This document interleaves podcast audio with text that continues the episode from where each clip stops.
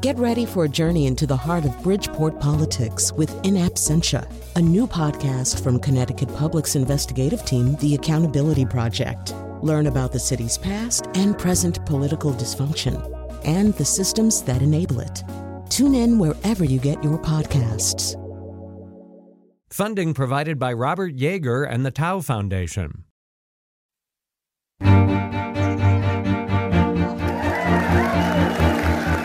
Freedom of the press isn't just important to democracy, it is democracy. We're here to hold elected leaders accountable. I want to thank all of you out there for joining us. We're going to see you back here next time. In the wake of the barbaric killing of George Floyd, as America smoldered over still another case of unequal justice, Michelle Obama channeled the anguish and anger of the moment when she said, I'm exhausted by the heartbreak that never seems to stop. I'm Jane Whitney.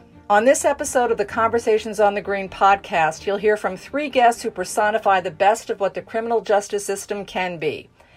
That's because all three stand beside the rule of law without fear or favor or partisan politics. Joining us are former acting U.S. Solicitor General and Georgetown law professor Neal Katyal, former U.S. Attorney and NBC analyst Joyce Vance, and veteran DEA and Justice Department official Chuck Rosenberg. Our town hall was recorded live on May 31st, 2020. We have a packed show today. A lot of people want to know about what's going to happen in November with the elections. They're worried about the safety of their vote. They're worried about the safety of the elections. We're going to talk about the assault on the rule of law. And we also have a special appearance from Senator Dick Blumenthal of Connecticut. He's going to be joining us as well. But first, I want to start with the fact that our cities right now, many of our cities are convulsed in violence and protests and anger. And as the former head of the NAACP, Ben Jealous, said, this is what we see happens when justice is denied for so long. Joyce, I'm going to start with you because I want to ask you about something that former Attorney General Jeff Sessions did right before he left office. And it was about denying justice. It was about basically giving license to police departments where there had been civil rights offenses, where they had discriminated and basically saying to them, it's okay. Can you tell us what happened? Sure. You know, there's a, a, broad context here, Jane, that helps us focus on what's been going on in Minnesota and other cities and think about ways DOJ has stood up in the past to protect citizens. Because most of law enforcement country in this country happens at the state and local level. There are thousands of different law enforcement agencies. There's a lack of national standards.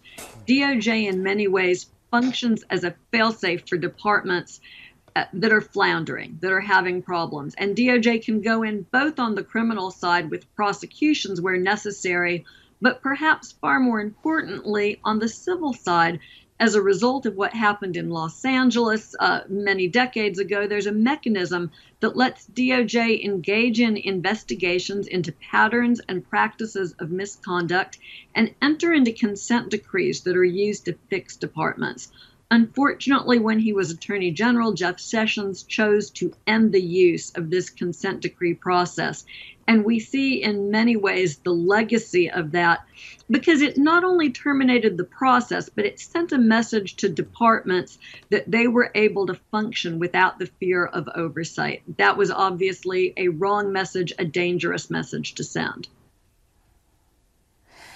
The same principle really came into play, uh, Neal, in a 2013 Supreme Court decision, which had to do with um, basically saying racism is over and we really don't have to monitor states and their voting practices.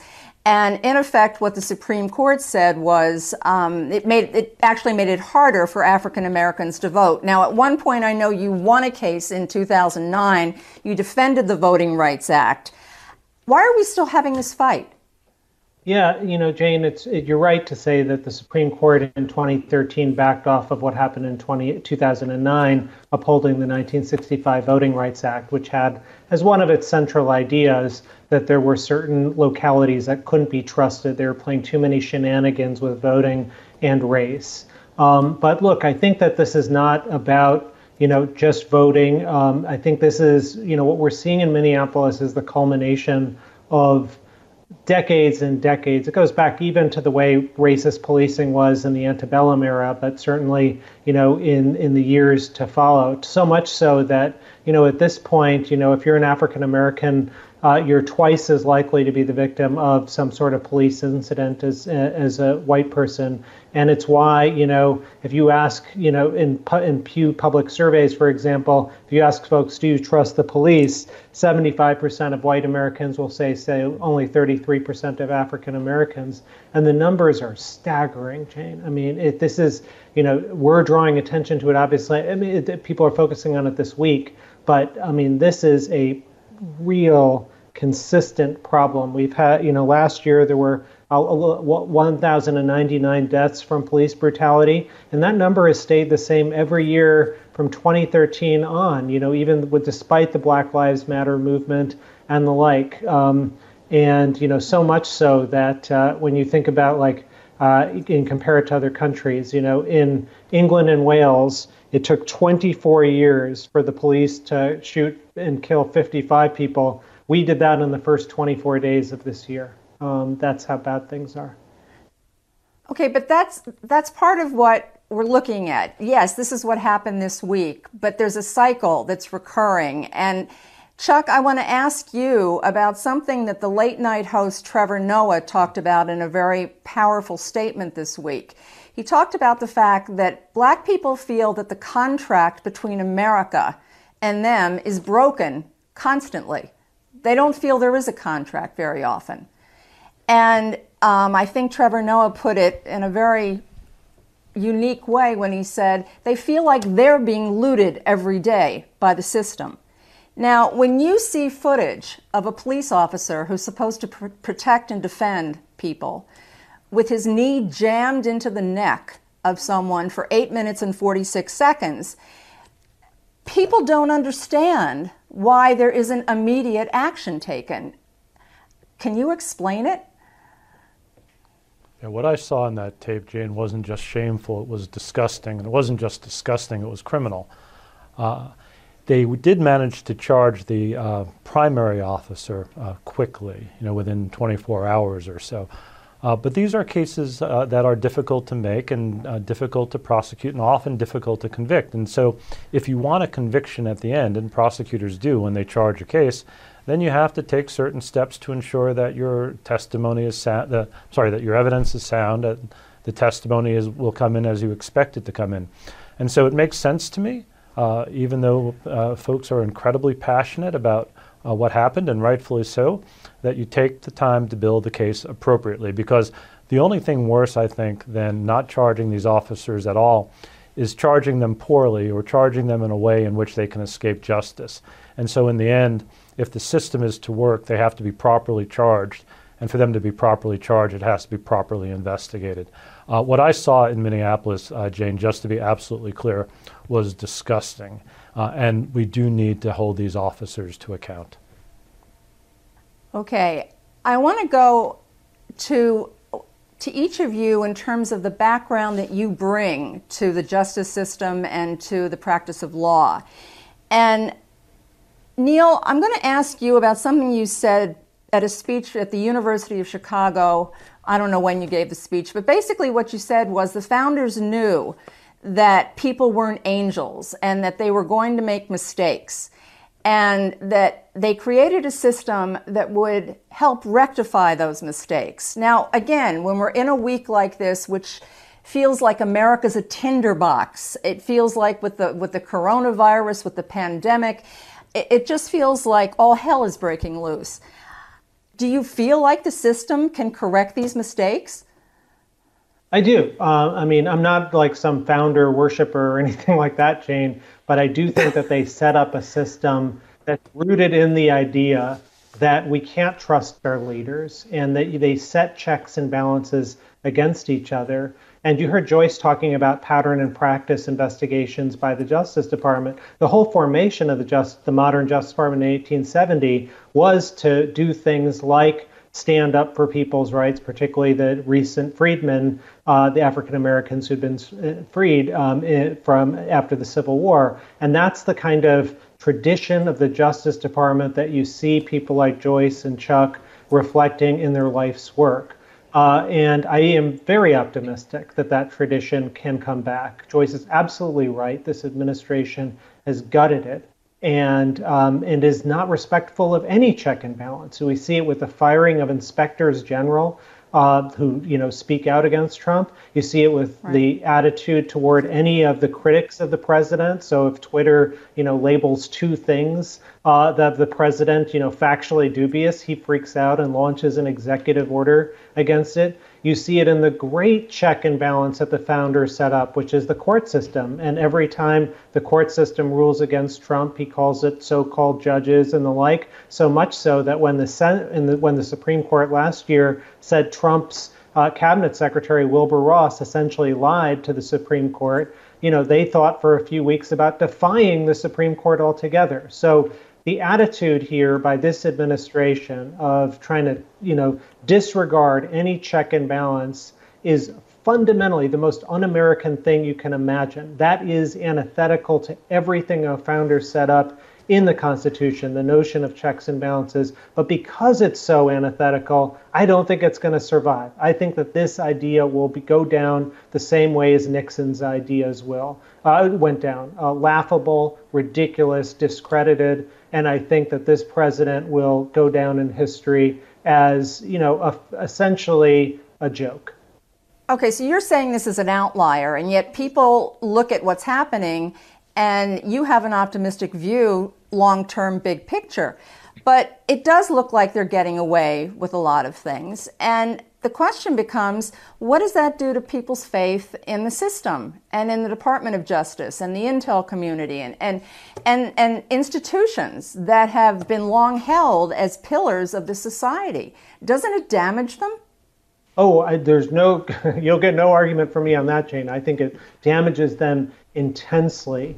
Um, I just don't know that it's a mortal wound. And I think that it's going to be incumbent on all of us after, you know, first of all, I think it's very important that everyone vote. And I don't mean to be political, but just, you know, you can't have someone in office who so fundamentally disrespects the Constitution and its most guiding principles. But I'm very worried that, you know, the tendency will be in a new administration to do the same thing back. You know, if they politicize the Justice Department, so should we. If they politicize the court system, so should we, and the like. And I think it's incredibly important to, you know, to, to remember that these principles are America at its best, when we do respect checks and balances, when we have healthy disagreements in, within the executive branch, when we have court oversight, when we have media oversight and inspectors general who are doing their job. Yeah, it's never fun to go through, but that is America at its best. So you're still an optimist about this? Yes. Okay, right.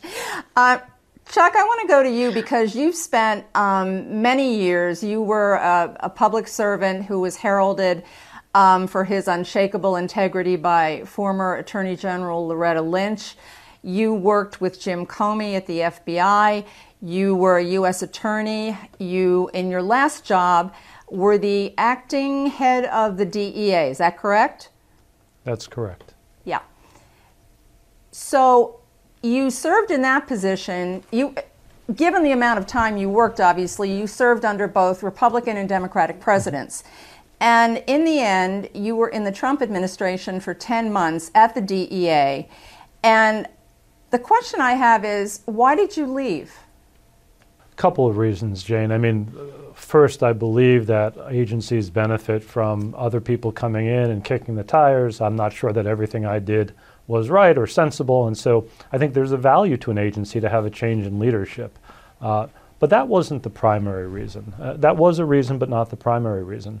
Uh, in the summer of 2017, President Trump gave a speech in Suffolk County, New York, to a group of police officers, in which, in my view, and just look at the tape, uh, he condoned police violence. He talked about not being too nice to suspects uh, who are arrested. Why should we put our hand on their head as we help them into a police car? Um, he suggested. Uh, and frankly, that just struck me as deeply troubling uh, to come from anybody, let alone uh, the President of the United States. So I wrote an email um, that night, sat on it, slept on it, actually didn't sleep on it very much, tossed and turned, uh, and the next morning sent it to my entire workforce, uh, saying that what the President did in condoning police violence was uh, fundamentally unacceptable.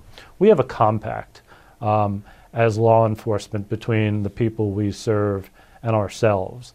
Uh, and even if we don't approve of what they've done, and obviously we don't if we've arrested them for something, um, we have an obligation, an absolute fundamental obligation uh, to ensure their safety and to um, uh, adhere to the Constitution and the rule of law and to protect their civil rights all the time, always, um, even if we don't approve of what they did.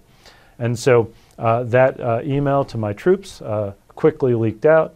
I was called in and told that I um, was going to be removed from a position. I could have another one if I wanted it, uh, somewhere in the bowels of the Department of Justice. I didn't. I asked for enough time to sort of finish up what I needed to finish, uh, and I resigned. Uh, but uh, I, I, don't say that for any reason other than to let you and your viewers know that you know the Joyce Vances of the world, the Neal Katyals of the world, would do the exact same thing. In my view, it wasn't that big a deal. It's what we do in law enforcement. We adhere to certain rules. Uh, we respect the Constitution. We abide the oath that we took when we um, uh, raised our right hand to serve in the offices that we held. It frankly wasn't that big a deal. I'm a little mystified uh, that more people uh, aren't doing it now, however.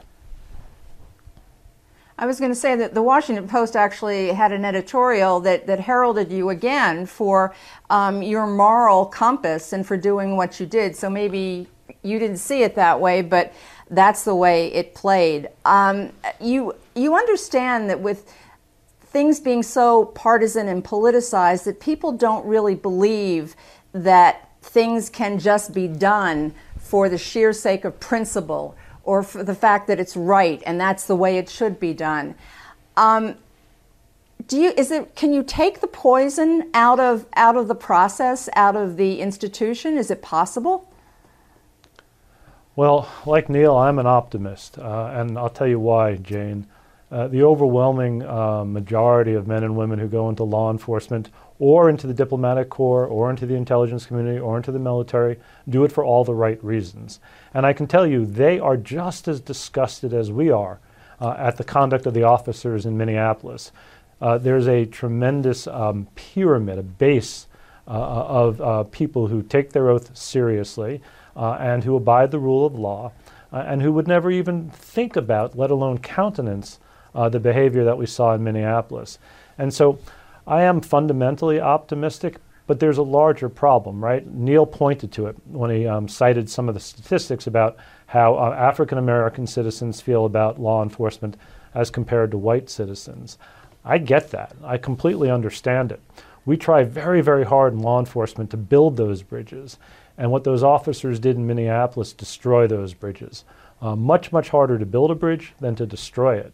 And so the people who take this job seriously and take their oath seriously are, are mortified at what's happening because it also makes their job harder. Right? One of the things we need to do is connect in our communities. And what you see in Minneapolis and what you've seen sadly in other cities around the country makes it much more difficult for citizens to trust law enforcement and to connect with them.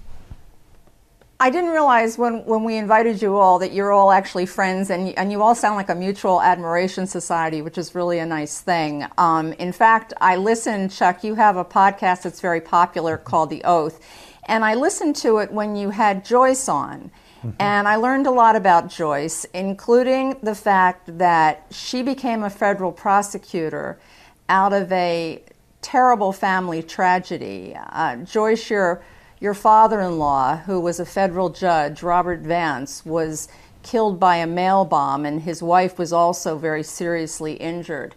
And after that, you, you took that direction. Um, and I guess I want to know what the thought pro how did you decide to do that? Well, it was um, I think a logical extension of the work that some very fine prosecutors at DOJ did to protect my family, to help us feel like we had received justice. And my husband and I felt like one of us should um, commit some time to public service. And we chose that that one would be me. And my initial expectation was that I would go to the U.S. Attorney's Office for a few years and, and do some public service and then go back to my law firm. And I could never quite make myself leave. It was um, an enormous honor to be able to stand up in court and to say that you represented the United States of America. It was, uh, I thought, particularly important for me. I was um, able to work uh, with Doug Jones as the U.S. Attorney and had the incredible privilege of working on civil rights cases and on police cases while I was a prosecutor. And in many ways, it was full circle for me. My father in law was a big believer uh, in the rule of law, went on the, the 11th Circuit Court of Appeals after playing a, a role in integrating the Alabama Democratic Party and was firmly committed to principles of equality uh, and of racial justice. And so, in many ways, it felt like the work I was doing every day was honoring his memory. That's wonderful. You were actually named the first woman U.S. attorney by uh, President Barack Obama. And you tell a story about how President Obama told you and your colleagues what the mission was when you were sworn in as a U.S. attorney. What was the mission? Well, it was the first time that all of the U.S. attorneys got together, which was not something that happened, but once a year, really.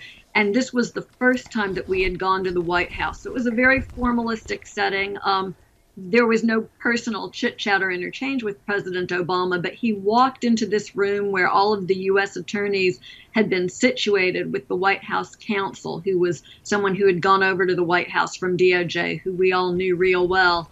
Um, and she later told us that he had discarded the notes that she had so carefully prepared for him. And it was clear that he was speaking off the cuff and from the heart.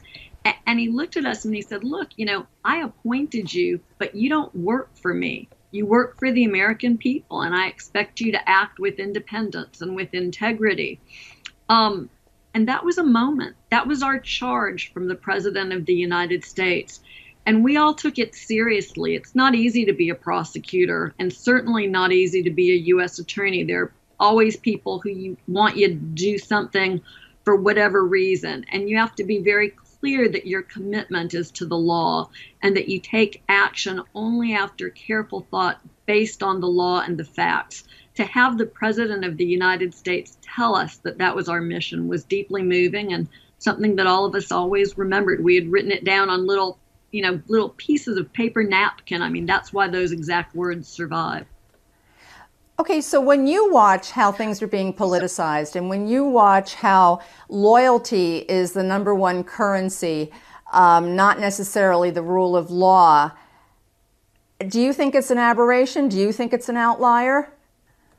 I do think that that's an outlier. I, I think that this notion of an executive branch that's driven by personal loyalty to the president is an outgrowth of this sort of fringe theory of a unitary executive, a strong, almost all powerful presidency that really never hit the mainstream in this country before this administration it is um, an aberration and it really in many ways defiles the intent of the founding fathers. Like neal i'm not a not a groupie but i you know i can read the constitution and, and understand the principles even though i believe that they should evolve with our country. One evolution that we don't need is a president who acts like a king. The president shouldn't be above the law. I don't think that the american people will stand for that. And i think if we have at the risk of being political, a, a course correction in November and in January, then we will be on the path to a, a long, very difficult restoration of cherished values that will um, require, I think, uh, particularly appropriate to discuss today, a very candid assessment of the beliefs of people who don't think the system ever worked for them. And Black Americans who will tell you very right. frankly that this system did not engage them or their rights, we will have to be unflinching in listening to them and in coming up with a better version of America. That was Joyce Vance, and you're listening to the Conversations on the Green podcast. We're going to take a brief break, but we'll have more conversation with our guests when we return, and questions from our virtual audience too. Stay with us.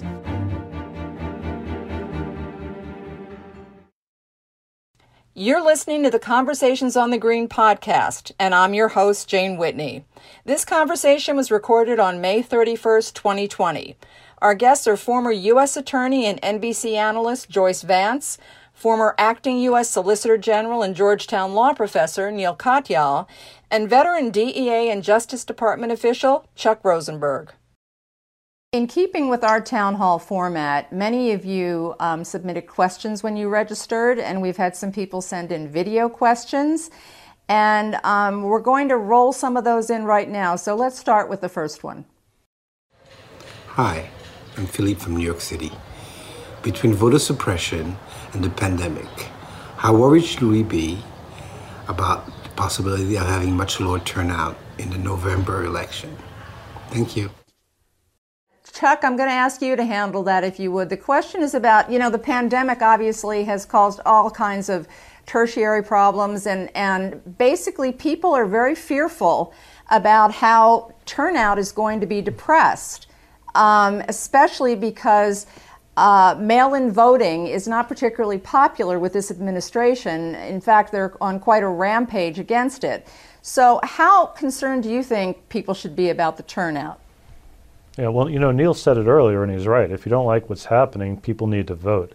Uh, but I take your viewers' uh, question very seriously because there seems to be, as you pointed out, Jane, um, you know, a, a, movement by this administration to try and suppress voter turnout.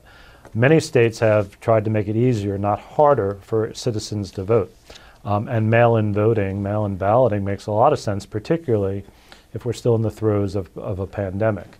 And so, you know, short of voting, um, one thing citizens can do now is contact their state representatives and their state senators, their United States representatives right. and their United States senators, and tell them how important it is to make balloting and voting accessible. I do worry about it, but I, th- I think in the end, um, what happens in November is ultimately in our own hands. And so, uh, an important question. If we take, by the way, social distancing seriously uh, and we can flatten the curve, then maybe we won't have this problem sort of uh, you know, layered over um, the November elections. At least I hope not. Okay, but, but Neal, let me ask you about the fact that the president has threatened to cut off federal funding to Michigan and Nevada, um, who are they're moving ahead with mail-in voting initiatives. And um, again, it's this disinformation campaign uh, that somehow there's fraud attached to mail in voting. Doesn't that potentially depress turnout alone? Well, he's certainly trying to do that. And what he's doing, Trump's actions here, trying to threaten the cutoff of funds to Michigan and other states that have mail in voting, is blatantly illegal, and he's going to lose that. Um, and it just really underscores you know, the Republican Party used to stand for federalism and states' rights. Now they just throw that principle out. They throw out even just the most fundamental principle that everyone should be entitled to vote. Um, and there's been a concerted effort that Chuck is referring to to try and make it harder for people to vote. There's no studies that suggest that voter fraud is going to be a big problem with mail in ballots. Indeed, the president himself and his press secretary both use mail in voting all the time. The Texas Supreme Court this week, Jane, said you can't have mail in ballots because of the possibility of voting fraud, that you can't have remote voting. They, by the way, voted remotely, the Texas Supreme Court justices, on that very opinion. Um, you know, it's just absurd, absurd, absurd. And um, I guess what I'd say, you know, to just further Chuck's points are two things. One, um, the president can't postpone the election. Um, you know, I think there's some talk about because of coronavirus, he might try and delay the November election. Constitutionally, legally, he can do that. But what he can do is call those results into question. And as a president who think you know, claims the victim for everything that's ever happened to him. And, you know, when he loses, I think he will do the same thing. And that's why it's incredibly important to have chains of custody for all of those ballots, um, you know, and integrity to make sure that the ballots are where they are and for that victory in, in November to be decisive. People have got to vote because anything even close at all, you know, he's going to claim, you know, something or the other. All right. Well, I'm going to ha- leave Joyce with the with the job of answering the most asked question we received today. It was first asked by Heidi Steinberg in New York City. The question is, what should we do if Mr. Trump tries to stop or interfere with the elections? Well, I think to Neal's point, he can't stop them. Congress has set the date and the elections will be held on that day. If for some reason they weren't held, his time in office would still terminate in, in January. That can't change that. So Neal is correct to point out that the real concern we have here is a long running concern voter suppression. I don't recall a time that we've ever seen it directly coming from the White House in such a transparent fashion. It's almost as though the president is afraid to let the people vote. He's afraid of the outcome of that election. And again, as Neal says, that's one of our most fundamental rights the right to vote. Uh, and the notion that a president would take any steps, let alone such blatant ones, to suppress voters is really out of bounds. It's really a strong signal of an America that's gone uh, off the train tracks.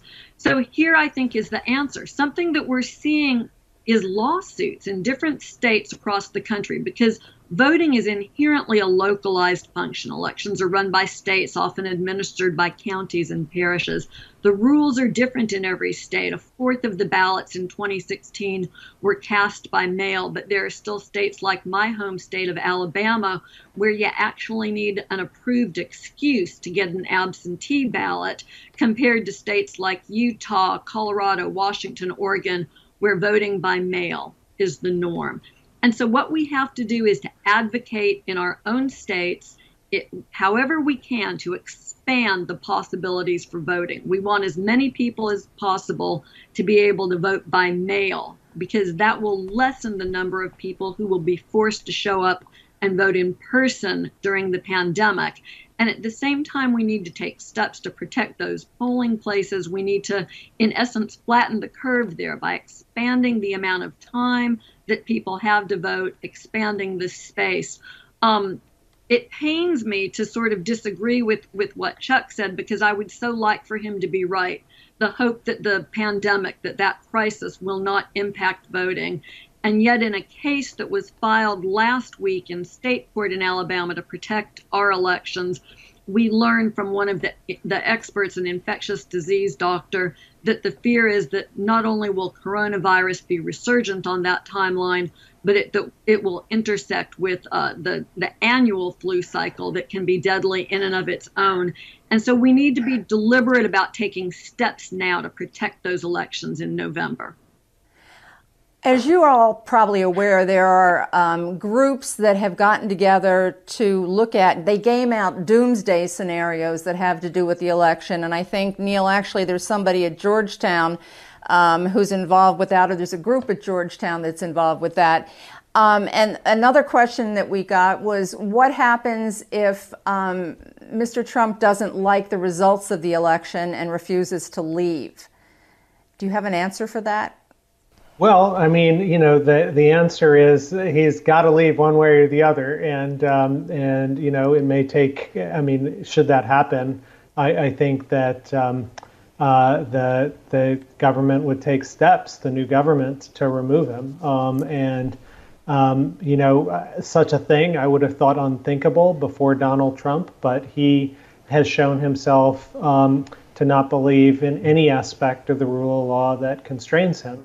So I sure hope it doesn't come to that. But if it does, you know, the American system is the American system, and you know, when you lose, you lose. And um, uh, you know, I hope it's a decisive loss so that you know he can't can't uh, you know try and sit in the chair and and stay in it, and uh, that force won't be necessary. Um, and you know, I, I, anticipate force won't be necessary uh, at the end of the day.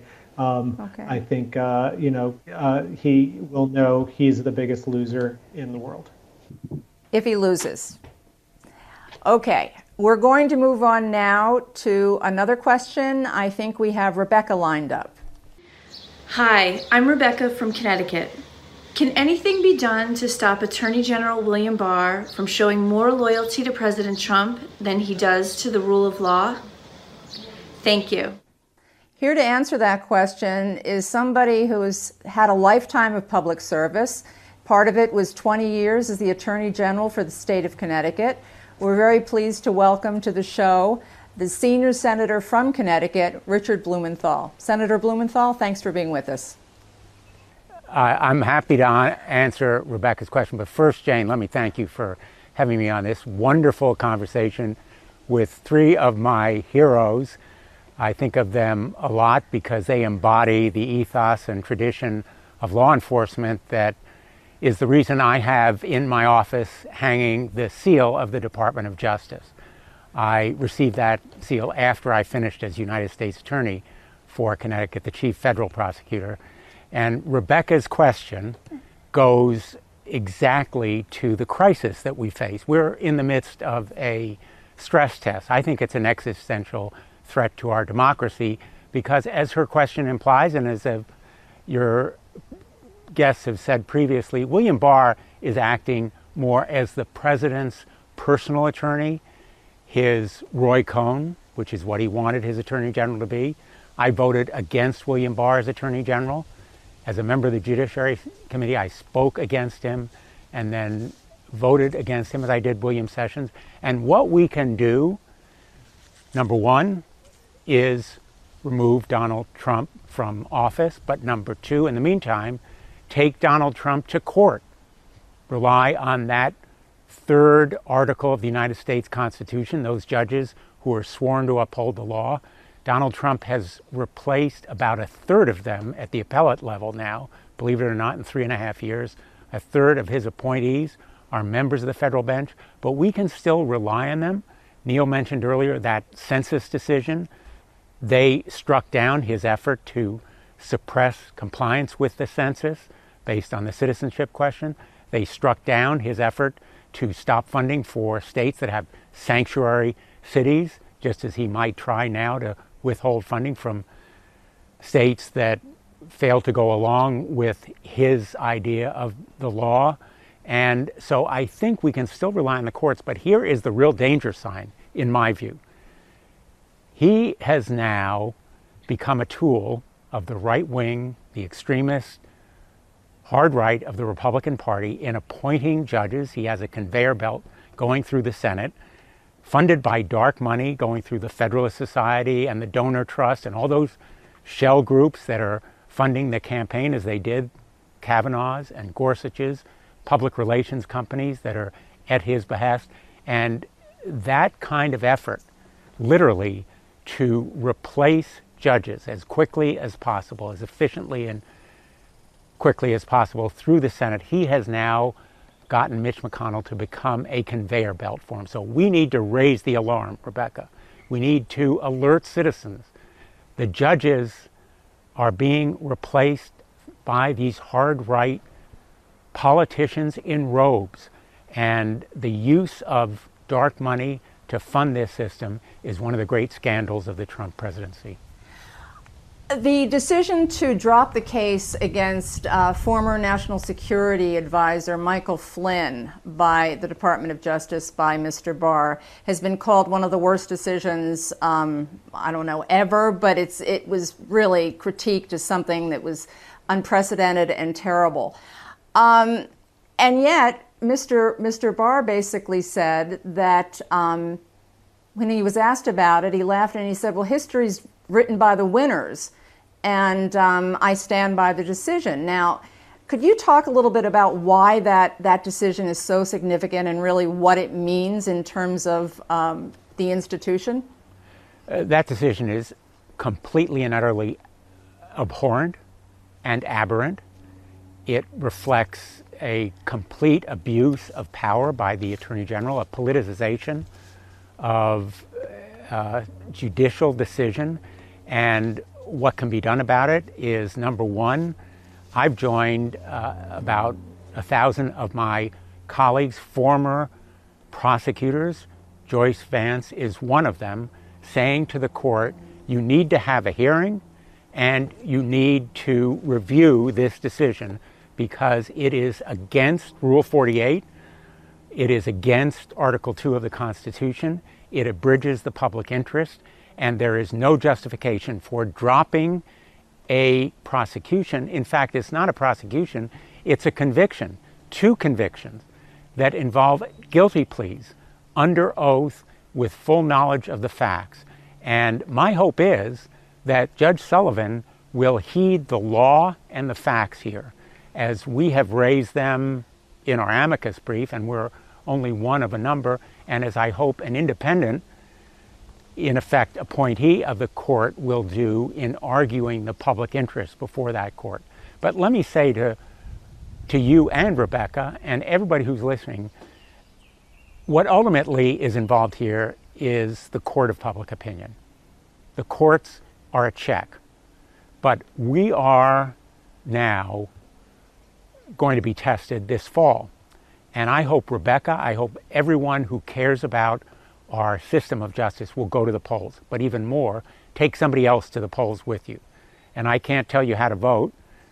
I think you know. But if you care about our justice system, you'll change the current occupant of the White House. And as for his leaving, I'm also a member of the Armed Services Committee, along with the Judiciary Committee. And if the president relies on some kind of martial law, some kind of use of the military, I think he will be surprised because I think our military will be totally fed up and unwilling to cooperate with a president who, in effect, defies the law and uh, ultimately uses the Department of Justice, in effect, to try to mobilize the military on his behalf. So I think that question is very, very pertinent. I hope that the court will say about the Flynn case he has been convicted. This matter is now before the court. It's in my hands, not yours, Mr. Barr. And I am going to continue this case with sentencing. And whatever the sentence is, this case cannot be dismissed simply because you politically want to do the president's bidding. You make a prediction that's going to happen? You think that will happen? You know, I wish I could predict what courts will do. I've been I knew you in court. I knew you weren't going to so predict to it. So, uh, as a, right. As a trial lawyer, but I think if Judge Sullivan follows his instincts, he will continue the prosecution and refuse to, in effect, dismiss the case.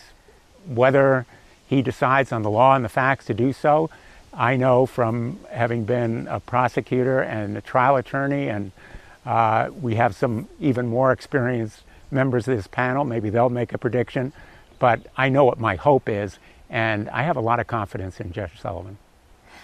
Emily Bazelon and Eric Posner wrote a piece in the New York Times. Uh, there used to be justice, and now there's Bill Barr, or something to that effect, which basically went through the litany of transgressions committed by this Justice Department under Mr. Barr, including twisting the findings of the Mueller report, thwarting impeachment. Um, the list goes on and on.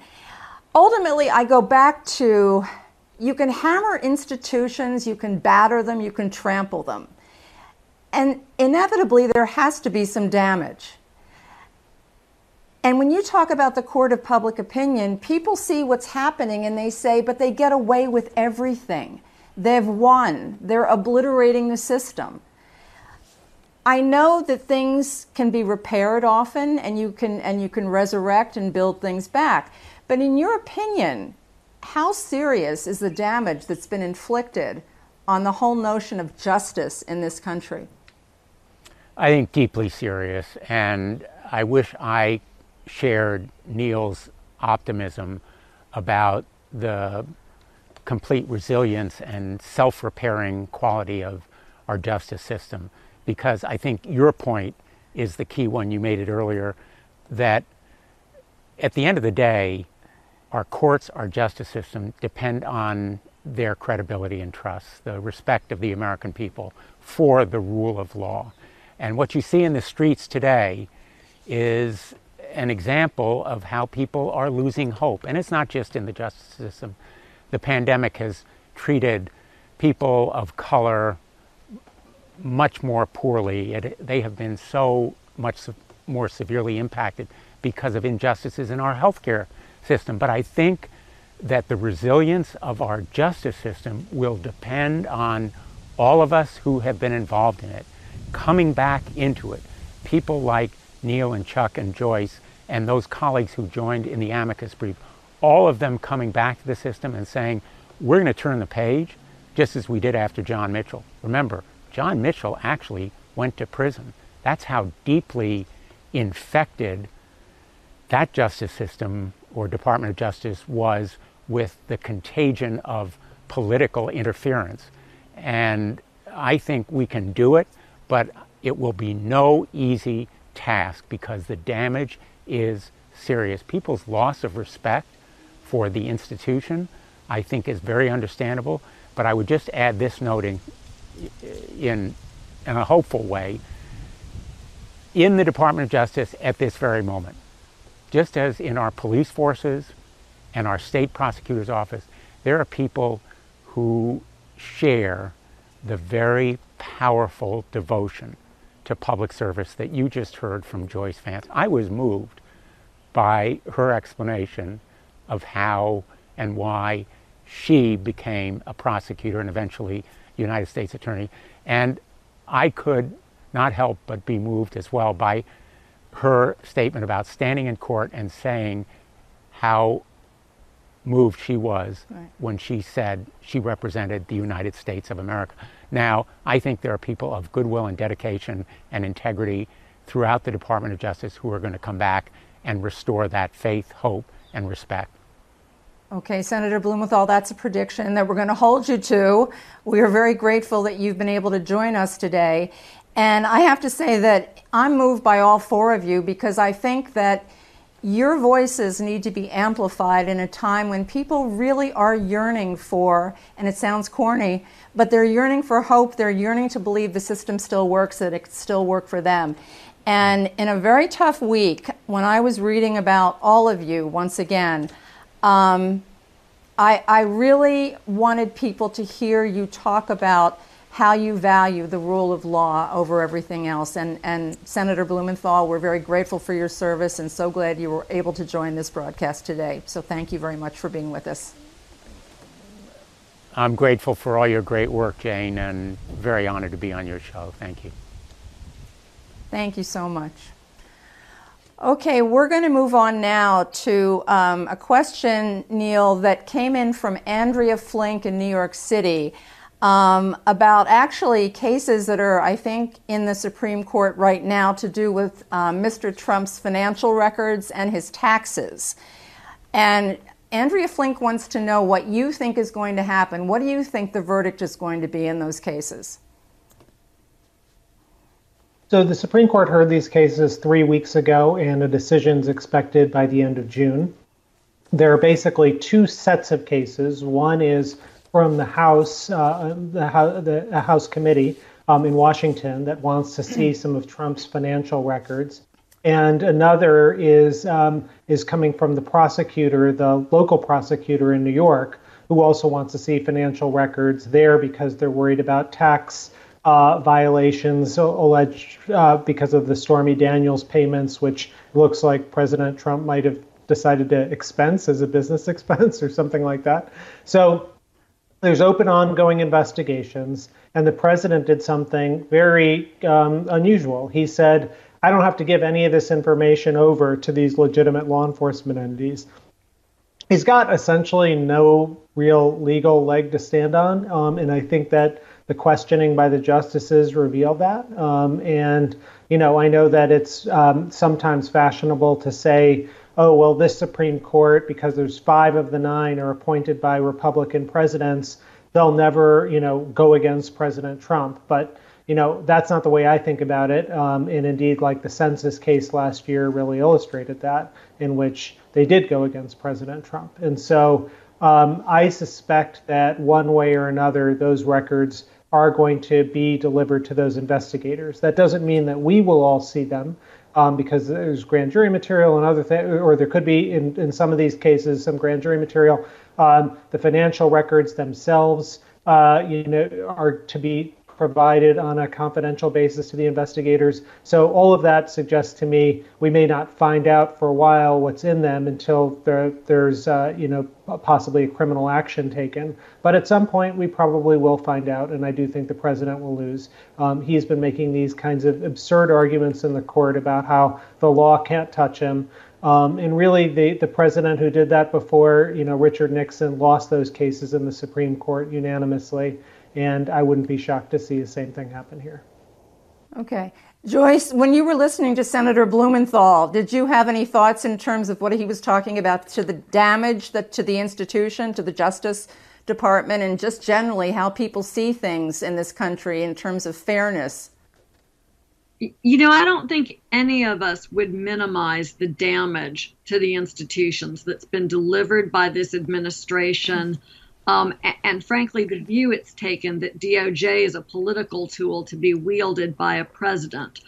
I think what we're expressing, though, and what people should take comfort from, is that there are a lot of fail safes that will permit DOJ with um, proper care and proper management to return to its mission of serving the American people. The problem will be, or at least the initial challenge will be, whether DOJ can regain people's trust. And that will, in large part, be a function of leadership both in the White House and in the Justice Department. There will be a need, I think, frankly, to take some of these long accepted norms, like the fact that DOJ doesn't take its orders from the White House on individual criminal cases and to turn those principles as to into law as opposed to practice that's the sort of remedy that we saw at the end of the Nixon administration and to the extent that there's anything that gives us guidance for the challenges ahead it's it's that transition so i think the institutions have the capacity to be resilient and we will need good leaders who understand not only what their job is but that they must fulfill, at least at DOJ, their job in a very apolitical fashion. Cannot be um, this notion that because the Trump administration acted in a certain way, we'll continue to act that way. The behavior will have to be above reproach. The leadership will have to be people with a reputation for acting in an apolitical fashion. I don't think any of us would pretend that that will be an easy job but we all have, I think, confidence that there are sufficient leaders um, in law enforcement and the justice community at large who will be able to, to put that into practice. Chuck, do you agree with her on that? Do you think that it, I mean, again, you, you're sort of optimistic about how things can be, how there can be a resurgence, how there can be a renaissance. How do you feel about that? No, I generally agree with Joyce. I find that I disagree with Joyce at my own, uh, you know, at my own risk.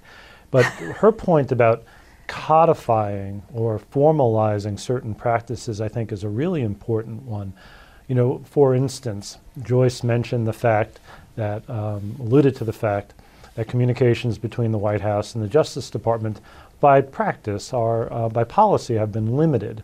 But that's not a rule, and it can be violated, and it seems to have been violated in this administration. So uh, that's something I think we can absolutely tighten up right? We can make it the rule that only very few people at the Department of Justice can communicate with the White House, and that when they do, it would only be about you know certain policy matters or judicial nominations, but never about criminal enforcement.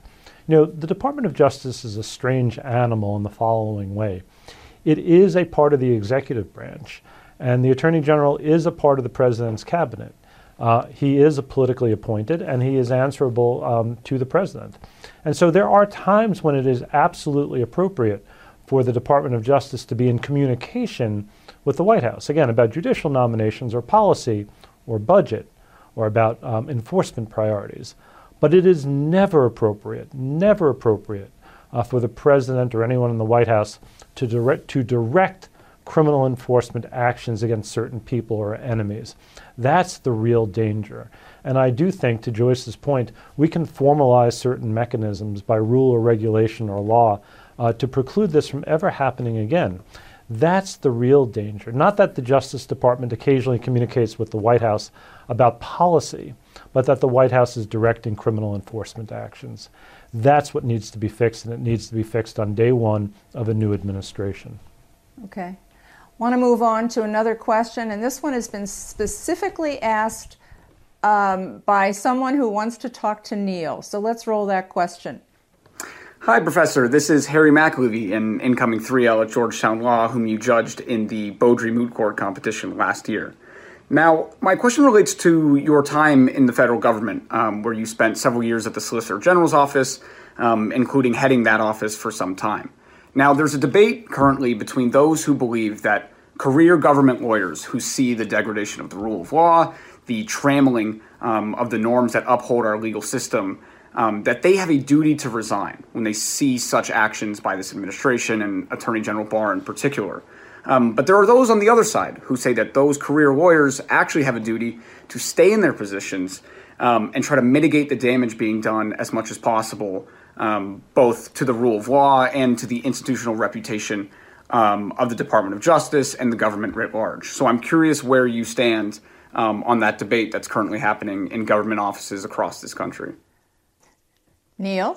well, thank you for the question. I'm glad that I'm glad that all the viewers can see just how amazing Georgetown Law students truly are. Um, and the question's a really hard one. I remember during the transition in 2016, several of my Republican friends asked my advice about going in.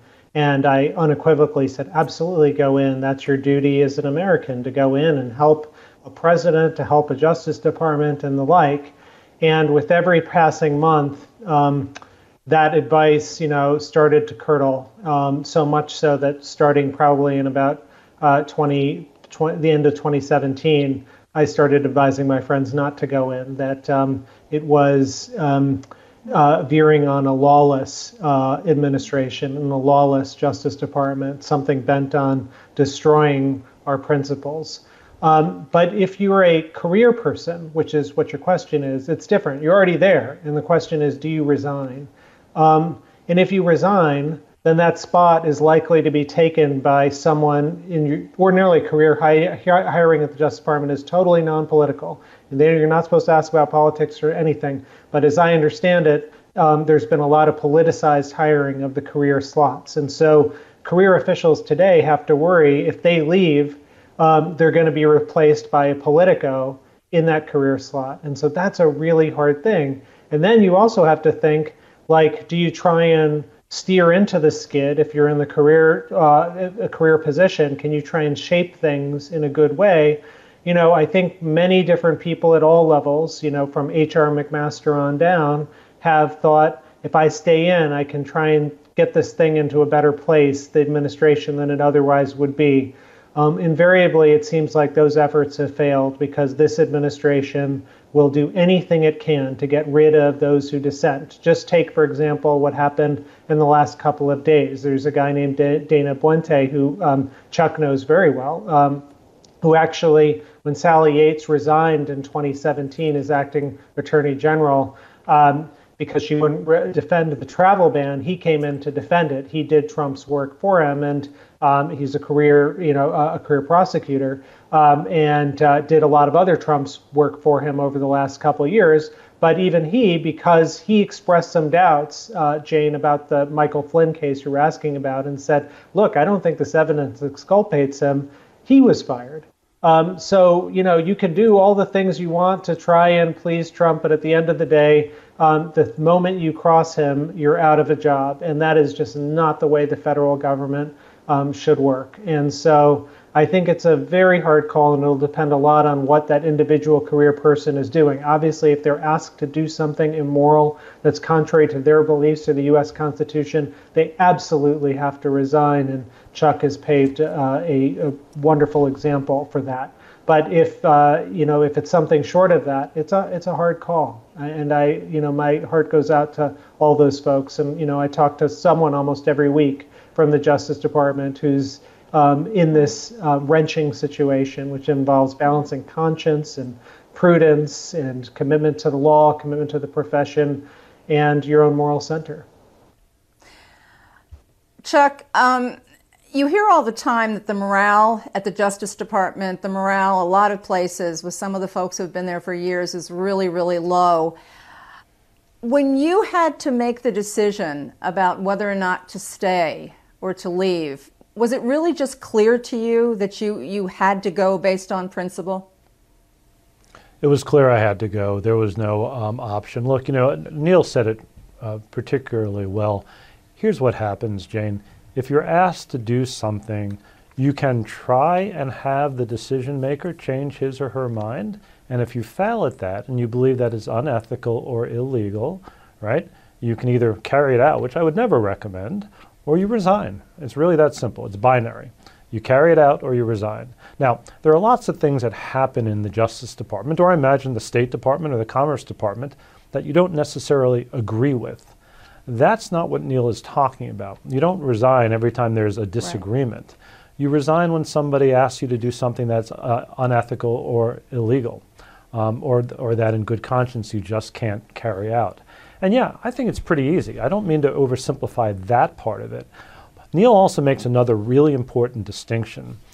Um, he was talking about political leaders, and we understand that when we come in, we serve at the pleasure of a president.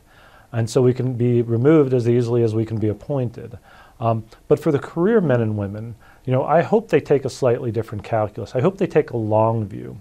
Right now, we all feel like we're sort of bobbing in a, in a, in a in water and we can't see the shore. What we don't know is whether it's a pond or an ocean.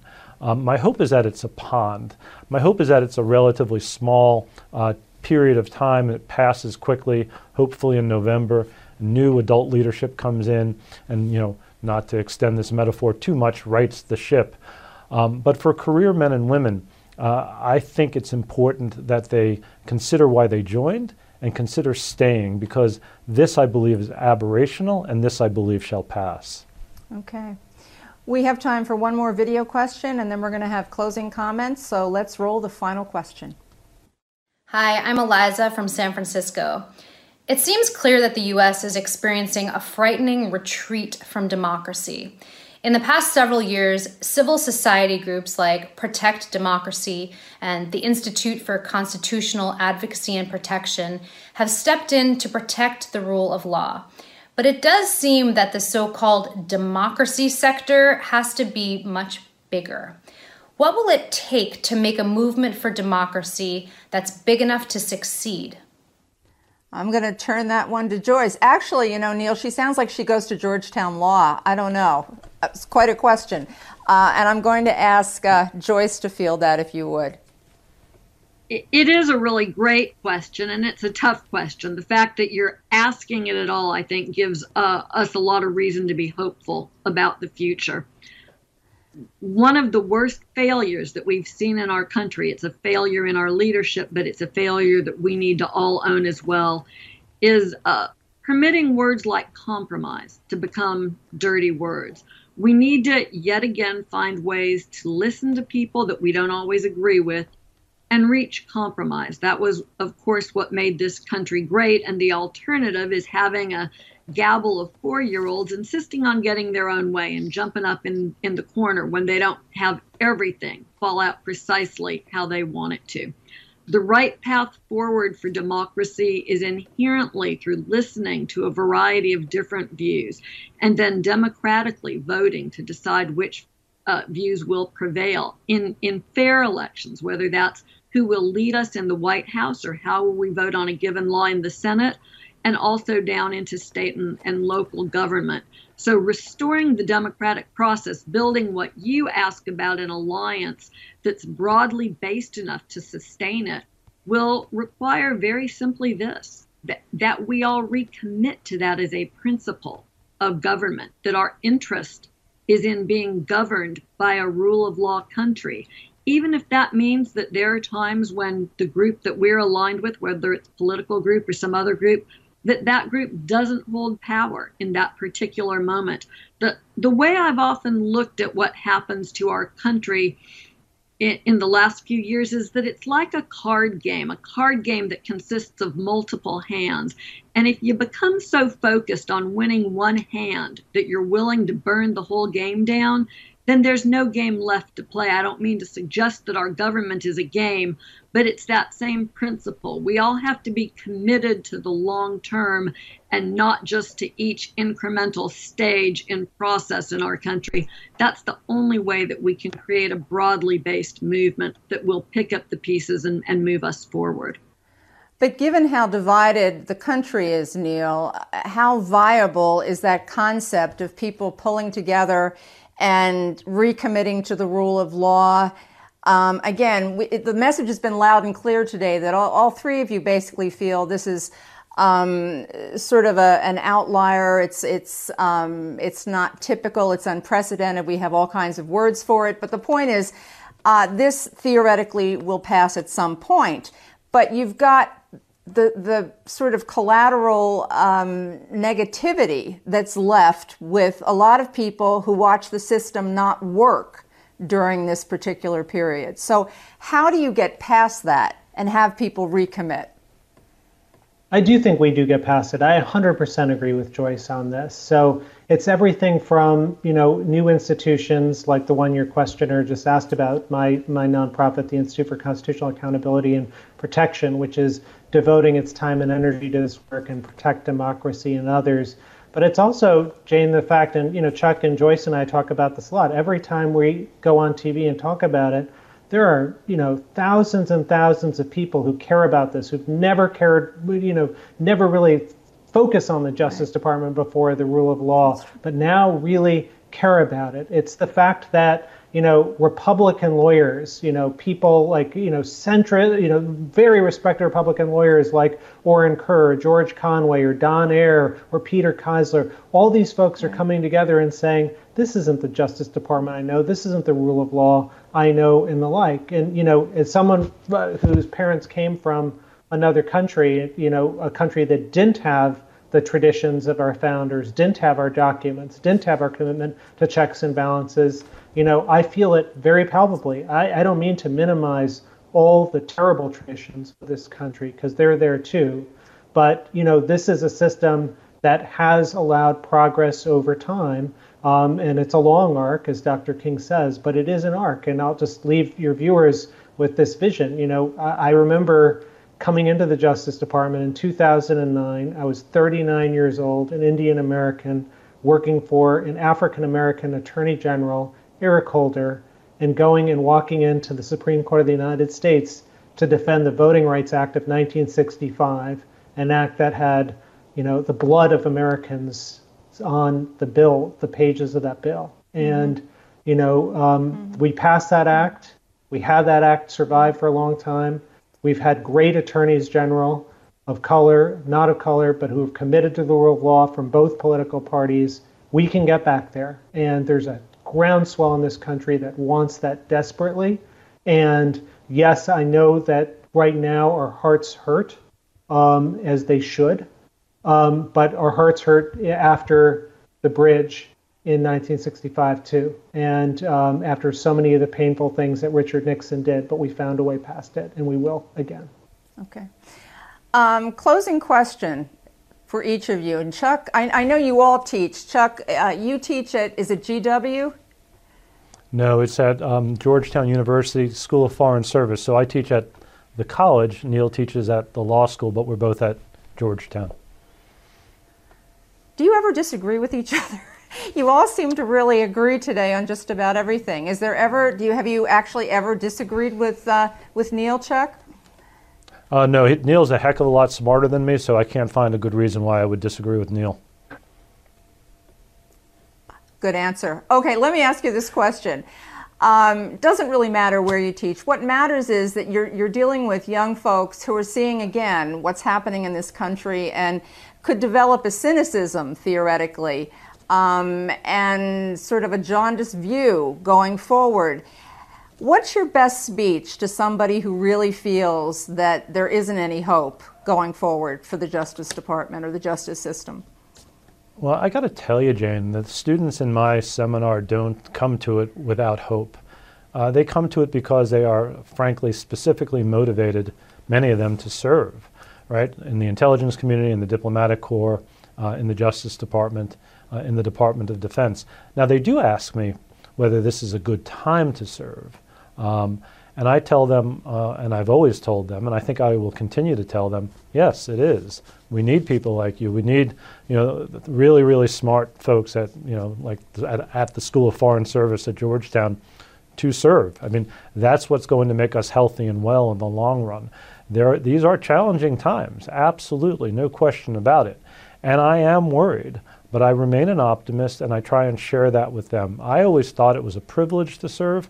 It was the, priv- it was the privilege of a professional lifetime uh, to spend more than two, get, two decades in the Department of Justice. And frankly, I urge them to do the same thing. Okay, final word from you. And, and Neal, I'm going to ask you about something that you, uh, you wrote a book with, um, I think you had a co author who said that basically you absolutely, Neal Katyal absolutely believes that the moral arc of the universe bends towards justice. He says that's absolutely your principle. Now, I, I think you have three children who are growing up in this very sort of turbulent time. Um, what do you say to them when I assume they say, Why is this happening? Why are things not fair? Why are things not just? What do you say to your kids?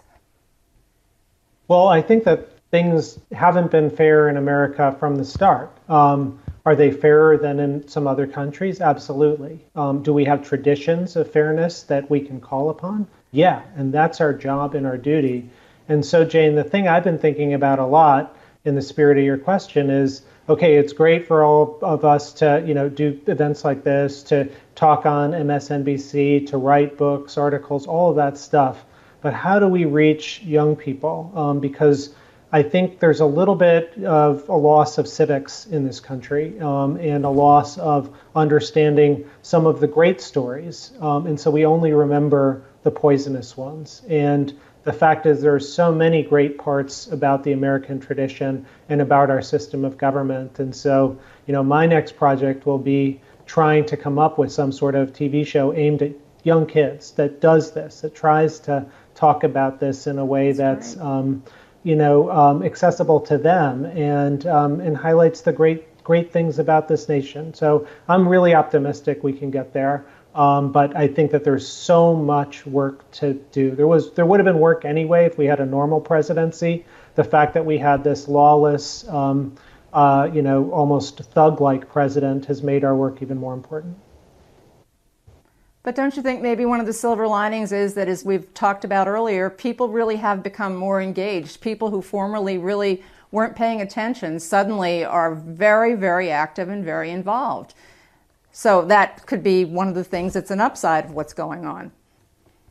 Exactly. That's a springboard okay, by which we could actually, you know, there's a world in which this gets better than it otherwise could have been. That Trump actually is a um, catalyst, or you know, to to make to really get the better angels of ourselves um, uh, into government. Okay. Last question to you, Joyce. Uh, there's a young woman named Rachel who's considering going into uh, sort of criminal justice. She's not quite sure. She wants to do something to bring back the system that we've been talking about today. And I once read a piece about you where you talked about the best piece of advice you ever got. Do you remember what it was? I don't want to I don't want to put you on the spot, but the best piece of advice that you ever got. I think I um,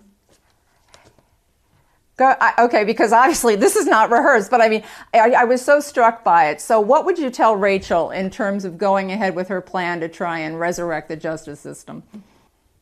Well, I hope we're thinking about the same thing, Jane. It certainly applies either way. I, I was given some really good advice, specifically in this line of work as a prosecutor, but generally in life. You got to be able to look in the mirror every morning when you get up and like what you see you have to be comfortable with what you're doing. You're answerable to a lot of people. Ultimately, you're answerable to yourself and to your own instincts. Um, like Neal says, we hope that we have a world that permits our better angels to be the ones that are the most predominant. Working in the criminal justice system is the commitment and the honor of a lifetime. Uh, for those of us who believe that America's unfinished business continues to be civil rights work, criminal justice presents one of the most compelling civil rights challenges out there. I expect to be committed to that work for the remainder of my professional life and beyond. I would encourage anyone who's willing to take up America's challenges to take that work up. There's a lot of work left to be done. It's rewarding personally, but most importantly, it's essential to our, our survival and our health as a nation. It has been an absolute honor to meet you, Joyce Vance, Chuck Rosenberg, Neal Katyal. You surpass your advanced billing. You're you're just I don't mean to fawn or gush, but I have to tell you, I think you've given a lot of people watching today hope that there are better days ahead. And so we're very grateful to you for donating your time and your talent here today. And also uh, to Dick Blumenthal, to Senator Blumenthal for joining us, and of course, all of you out there. Before we break away, I want to tell you that next up we have a show that will be unlike any other this season. That's because Joy Reid from MSNBC, civil rights activist Maya Wiley, and political analyst Jason Johnson will be here talking about race in America and how they believe race is going to play a very important role in the upcoming election. Our virtual town hall will record live on June 28th, and we hope that you'll join us. Learn more and register at conversationsonthegreen.com.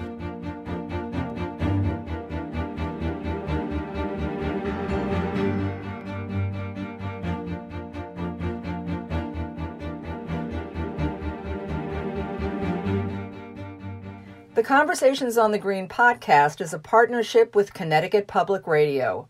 Our producer is Jay Holt.